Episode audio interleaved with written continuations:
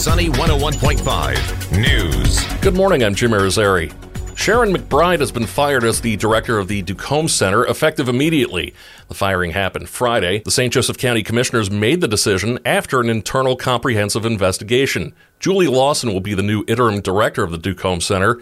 McBride had been questioned due to her mother Dolores Walker's $105,000 salary as the DuComb Center kitchen director. Residents in Union Township are concerned about wait times if they need an ambulance or EMS service. On Wednesday, Union North Ambulance Service announced that Union Township terminated its service to the area, saying the choice leaves the ambulance service only one ambulance to respond to calls in North Township with. Union says they hope to have ambulance services available in the coming week as they work to get an ambulance certified by the state. A Northwest Indiana teacher who failed to appear outside his school to be picked up by a relative was found dead in a school stairwell the next morning. Maintenance staff found 47 year old Craig Jones of Gary dead Friday on the landing of a second floor stairwell at East Chicago Lighthouse Charter School. A preliminary investigation indicates that Jones called his family Thursday night to request a ride home after working late, but Jones never came outside the school. Police said Friday that there is no reason to believe any foul play was involved. It's been 40 years since Plymouth's downtown last saw a revitalization project. The redevelopment will focus on Michigan Street from the Yellow River Bridge to Jefferson Street. Mayor Robert Listenberger emphasized the plan is in its beginning stages and opportunities for public input will be announced soon.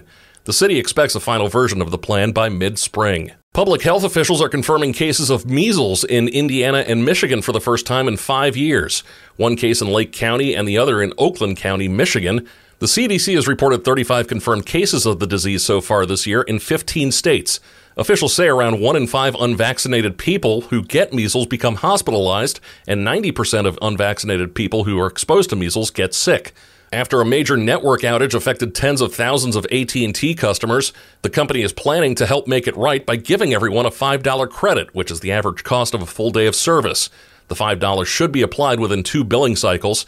However, AT&T doesn't have plans to make it right for AT&T Business, AT&T Prepaid, or Cricket customers. As for what caused the outage, the company says it was due to the application and execution of an incorrect process used while working to expand the network. It may have started slow, but the number 19 Notre Dame women used a 50-point second half to beat Boston College 79 to 55 yesterday.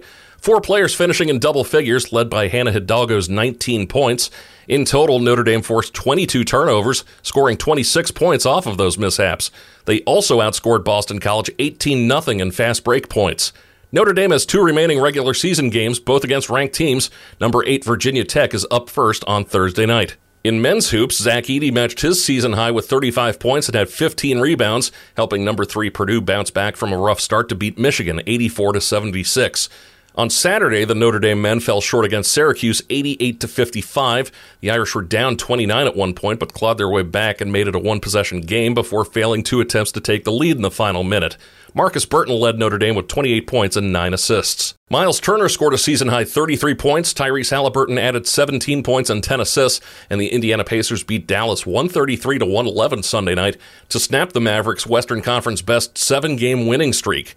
Nikola Vucevic had 22 points and 13 rebounds for the 31st double-double of the season, not to mention the 500th of his career, and Chicago defeated New Orleans 114 to 106. Patrick Kane scored on a breakaway a minute 43 into overtime in his return to Chicago, lifting the Detroit Red Wings to a 3 2 victory over the Blackhawks. Kane's Chicago homecoming coincided with the Blackhawks retiring Hall of Fame defenseman Chris Chelios' number 7 jersey in a pregame ceremony. Chelios also spent time with the Red Wings during his playing career. Center fielder Cody Bellinger and the Cubs agreed on a three year, $80 million contract, according to ESPN. Bellinger has opt outs after the first and second years of the deal.